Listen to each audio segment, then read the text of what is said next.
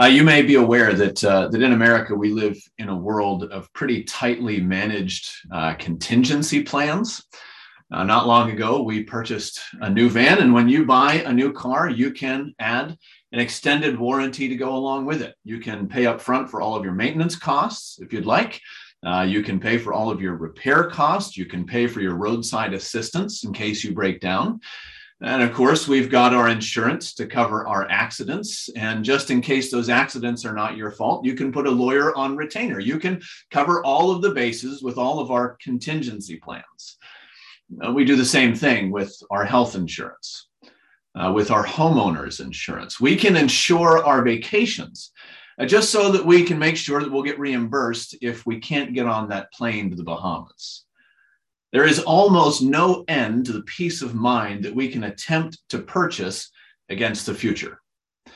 Uh, don't ask me how the algorithm works, uh, but for some reason this week, my Google News feed decided that I needed to know that at the height of her modeling career, Heidi Klum's legs were insured for $2.2 million. And if we're just willing to take out another policy, we can guard against any number of unintended catastrophes disasters that befall our fishing boats, our washing machines, the, the health of our pets. Now, those contingency plans are, are often a pretty good idea, even if uh, we might uh, grumble about some of them up front. You know, health insurance is expensive and it seems expensive until you have a child who gets really, really sick. And flood insurance seems wasteful unless you're standing knee deep uh, in your floating belongings. Now, I'm not uh, not trying to convince you uh, to buy more insurance. I, I have uh, no stake uh, in Geico, and I'm not trying to sell you anything. But I hope you realize that in the 3,000 years since Solomon wrote Ecclesiastes, not much has changed about the unexpected nature of life. You know, insurance really is just one of our modern ways of dealing with the fact that the things that we fear happening actually happen. The disasters that find other people also manage to find us. And what we need more than insurance, more than contingency plans, is the wisdom to prepare for an unknown future. That's what this text uh, is about today. It's about uh, the right kind of wisdom. And Solomon begins this passage with something that we already know. Uh, first point here, he tells us that life is unpredictable. That Life is unpredictable. Look again at verse 11. Again, I saw that under the sun, the race is not to the swift, nor the battle to the strong, nor bread to the wise, nor riches to the intelligent, nor favor to those with knowledge, but time and chance happen to them all. Life is unpredictable. Actually, we already know that. Uh, we know that because uh, that's what Solomon has been telling us for much of Ecclesiastes already. Uh, back in chapter three, he told us there's a time for everything under the sun. He told us that God makes everything beautiful in its time, and yet we can't find out what God is doing from beginning to end. In fact, we can't even predict what might come next. And so, as we've gone through the observations of this book, Solomon's told us that he's seen all kinds of things that you wouldn't believe, that you wouldn't predict. He's seen wickedness in the place of justice. Solomon has seen righteous men perishing in their righteousness. He has witnessed slaves becoming kings. He's seen great riches lost in bad ventures. Much of the observation of the entire book pushes us to agree with chapter 9, verse 11, that things don't turn out the way that you expect because time and chance happen to us all. And we know that. We know that life is unpredictable, partly because Solomon's been telling us about it, and partly because we live in it every day. We've seen the things that Solomon is telling us about. We've seen the better team lose the championship because of a bad play or, or a bad injury. We have seen brilliant people with degrees and credentials, and we watch them hop along from one bad job to another bad job, and they never seem to be able to land somewhere solid. Uh, we've seen the stronger armies and the larger nations with more resources and, and better firepower struggle to maintain footholds in a war. And so the Americans show up in Vietnam with their machine guns and with their helicopters and with their jets dropping napalm. And meanwhile, the Viet Cong dig tunnels and set traps and bury uh, landmines in the jungle and they wait. And you can't always know how things will turn out because time and chance happen to us all. Now, when Solomon writes about chance in this verse, it, it doesn't mean that he is denying God's hand in history. Uh, language of, of, randomness and, and chance is pretty rare in the scriptures, but it's there. Uh, maybe you remember that battle scene in, in 1 Kings chapter 22. Uh, we read there, it says that a certain man drew his bow at random and struck the king of Israel between the scale armor and the breastplate. You know, why did it happen that way? Why, why was it random? What was going on with that chance encounter? Well, it happened that way because earlier in the same chapter, Micaiah the prophet said that the Lord had declared disaster for Ahab. Ahab tried to avoid it. Uh, he tried to, uh, to disguise himself on the battlefield, but the arrow found its mark anyway. It happened randomly, says the writer. Well, but chance is just one of the ways that humanity describes God's unseen hand. Derek Kidner puts it this way he says that providence operates in secret. But to man's view, life is largely made up of steps into the unknown, of events out of the blue. And so it's a matter of perspective, you see. That's how Solomon could say back in chapter 9, verse 1, uh, that the righteous and the wise and their deeds are in the hand of God. And then here in verse 11, he draws our attention uh, to the idea of chance. The difference comes down to who is describing the situation. The believer trusts in the sovereign hand of God. The unbeliever chalks it all up to chance. Nevertheless, it's the Lord who's directing our courses. And we all, believers and unbelievers alike, live in the same world, the same life where we can't know for certain what will happen from one moment to the next. Sometimes all we can know uh, for sure is that hard things are going to find us eventually. Take a look at verse 12. It says, For man does not know his time, like fish that are taken in an evil net and like birds that are caught in a snare, so the children of man are snared at an evil time when it suddenly falls upon them. It could be the day of our death. It could just be uh, an unplanned disaster, but we're all going to get caught eventually. That's the fallen world that we live in. Life is unpredictable, and sometimes it is unpredictably difficult. But God, in His mercy, is warning us now in His word. He's telling us ahead of time that we won't always know what comes next. What will it be? Will it be uh, natural disasters or sunshine? Will it be economic ruin or prosperity? Will you have a long life filled with family and happy memories, or will there be a fatal accident in your early 30s? We don't know.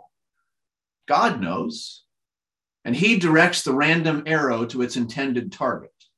He has numbered all our days when as yet there was none of them, says the psalmist.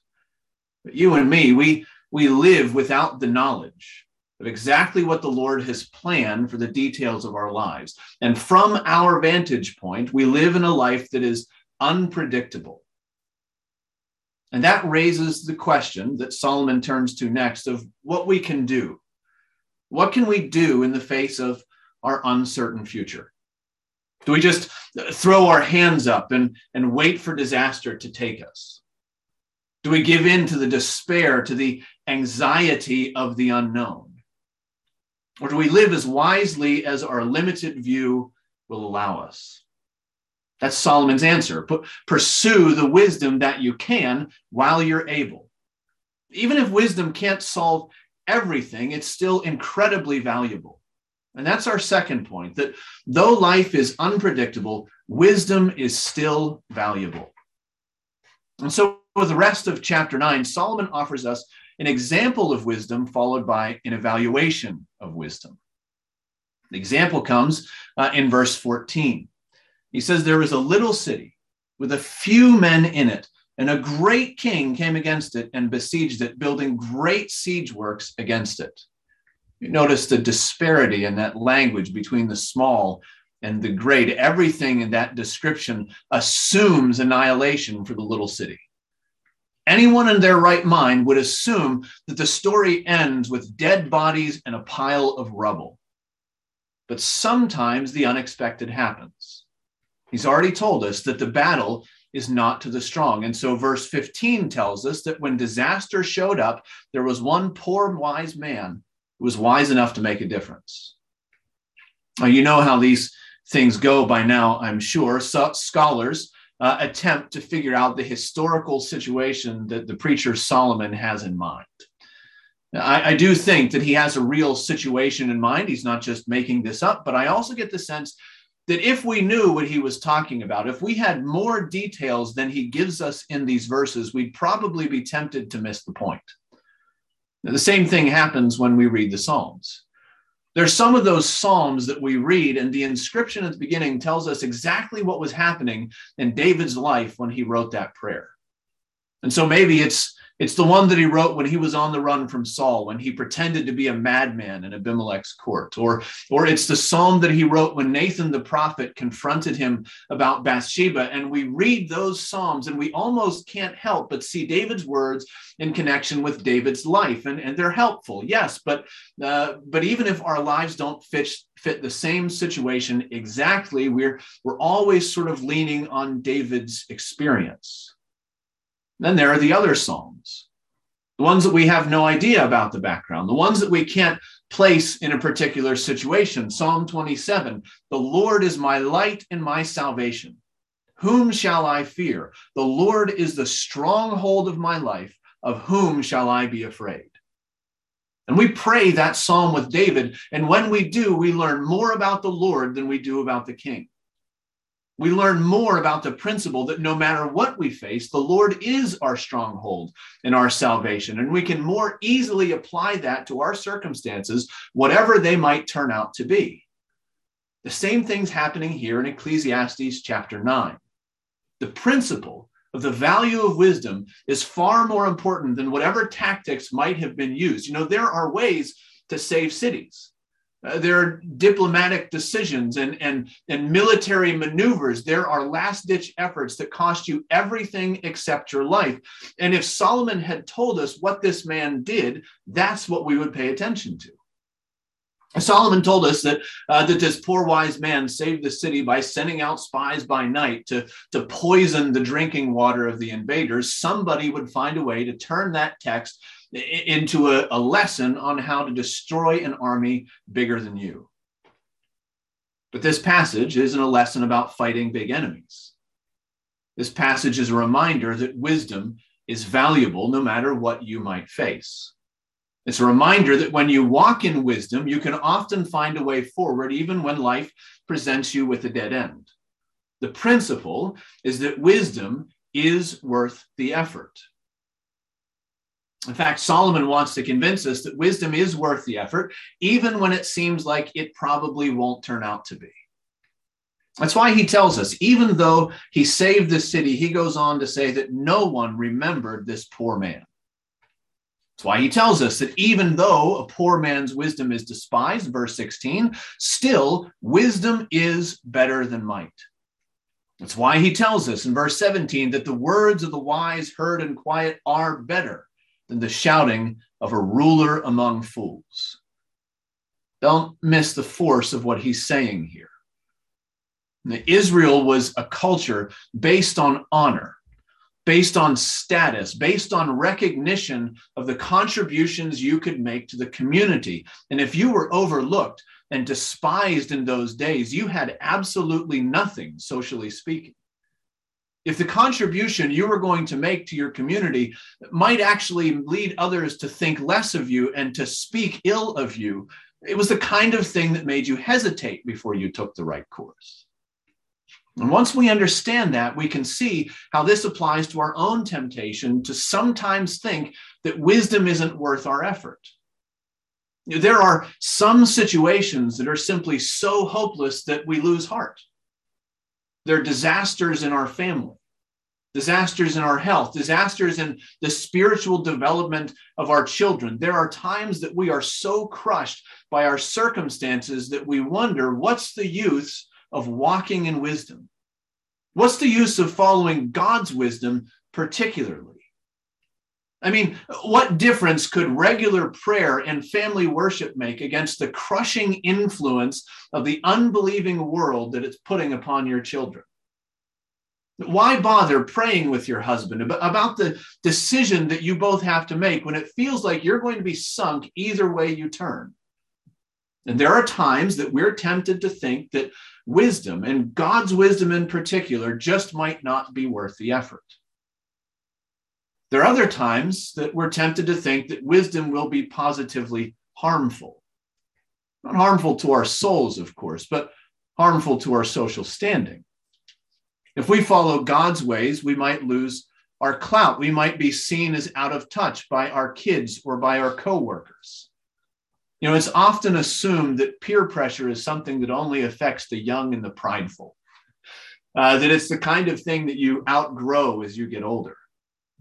I want to challenge you, though, just to watch uh, that middle aged Christian couple have a conversation with their grown daughter who's coming to stay for a weekend visit.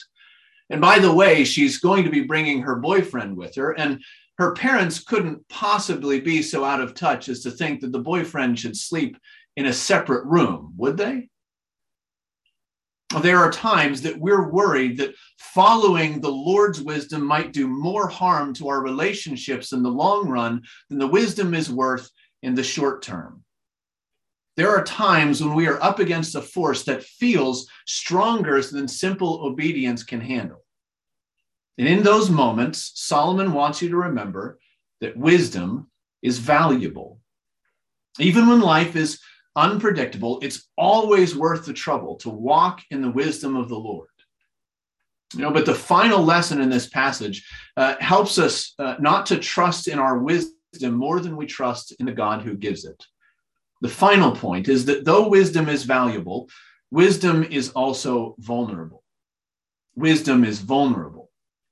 So Solomon writes in verse 18 wisdom uh, is better than weapons of war, but one sinner destroys much good. The opening of chapter 10, as I mentioned, sounds the same note. Dead flies make the perfumer's ointment give off a stench. So a little folly outweighs wisdom and honor. It's one of these proverbs that explains itself. Uh, these words were written uh, before there were processed chemicals, uh, artificial scents. These words were written in the days when, when ointments and perfumes were made with ingredients that had a tendency to attract their own kind of wildlife. And the question is how many putrid bugs need to crawl into the container before the perfume needs to be thrown out? Again, just like ointment, wisdom is a precious thing. It's hard fought, it's slowly acquired. It is tended and guarded by years of careful attention to the way of the Lord, but it only takes a single bad decision to undo decades of wild of wise choices. And just one catastrophic lapse of judgment, just one drink too many, just one night spent in the wrong company, and you can carry the weight of regret for the rest of your life. Every parent knows the principle. Praise your children 10 times and say one harsh thing that you wish you could take back, and guess which one your kids will remember. A little folly outweighs wisdom and honor. It could be that that folly comes from you. It could be that that folly shows up in somebody else. Either way, this is a warning that even when our wisdom is working as well as it can, we are only ever a single sin away from heartache and ruin or a loss of the gifts that make life sweet and enjoyable. I think this is part of the realism of Solomon's approach to wisdom in Ecclesiastes. Wisdom is valuable, yes, but it's, it's also terribly, painfully vulnerable. It's something that's precious and easily broken. It's something that's far too quickly and easily stolen, sometimes by our tempers and our choices. And so, this is a call for us to be realistic, to be realistic about the fragility of our human attempts at wisdom, it's a call not to be prideful about our ability to direct our own futures. Life is unpredictable. We are as likely to contribute to that unpredictability as are all the other variables that are outside of our control. But if we know that it, if we know that, excuse me, if we know that, it's a blessing and not a curse. If we recognize that not even our own wisdom can deliver us when we, we're taken by life's surprises, that forces us to look beyond ourselves for deliverance. And that's the essence of true wisdom. The fear of the Lord is the beginning of wisdom. The wisdom that God gives is the willingness to lean not on our own understanding, but instead to trust the Lord with all of our hearts. Dear friends, we live in an unpredictable world, and we in our sin are part of that unpredictability. That means that what we need most is not an insurance policy not some contingency plan, not some other human wisdom to trust in when things get hard with our lives. What we need and who we need is the God who does not change, the one who is the same yesterday and today and forever. We need the Lord whose mercies are new every morning, whose compassions fail not, so that we're not consumed when we realize that in this volatile existence, all of our personal wisdom is soft and shifting, what we need is the wisdom to cry out with Psalm 27. And whatever circumstances we may find ourselves, the Lord is my light and my salvation. Whom shall I fear? The Lord is the stronghold of my life. Of whom shall I be afraid? Who we need is the God who's revealed himself and revealed his unchanging wisdom in the person of his Son. And that's what we find through faith in the Lord Jesus Christ. So Paul says in 1 Corinthians chapter 1 verse 30, even though the world thinks that our faith is something that's vain and foolish and not worth much at all, Paul says that Christ Jesus has become to us wisdom from God righteousness, and sanctification and redemption. We know that life is unpredictable. But you don't know that if tomorrow is going to bring prosperity or death, the next week, the next hour, the next breath is not guaranteed to you. When the Holy Spirit breathes faith into our souls, he gives us the wisdom to trust the Good Shepherd who laid down his life for the sheep. And he gives us that saving wisdom to trust Christ for our eternity, but he also gives us that sanctifying wisdom to trust Christ day by day and to learn how to follow him. You know, no Christian worth their salt would try to tell you that faith in Jesus makes life easy and predictable and always pleasant. But every true believer will tell you that even when life is unpredictable, Christ teaches us more and more the value of trusting his wisdom rather than our own. That's what the Lord gives to us by faith. He gives us wisdom in his word. In his mercy, he speaks wisdom to us through the wisdom of other believers who are wiser than we are.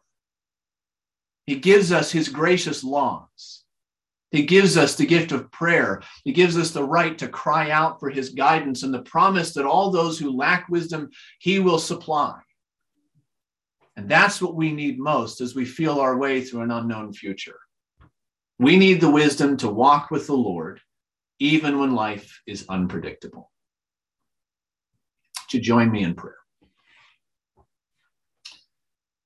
Well, gracious Lord our God, we thank you uh, that wisdom is not just a practical thing, but it's a theological thing.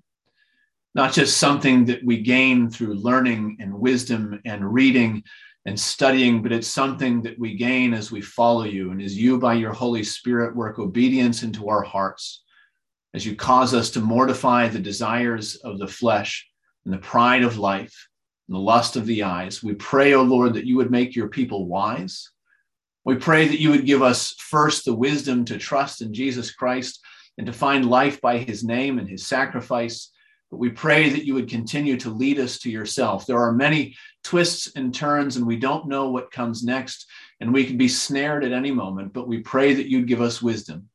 Help us, Lord, to trust in you, to believe in your word, to follow your Son, and to know your goodness for your people. We pray these things in Jesus' name.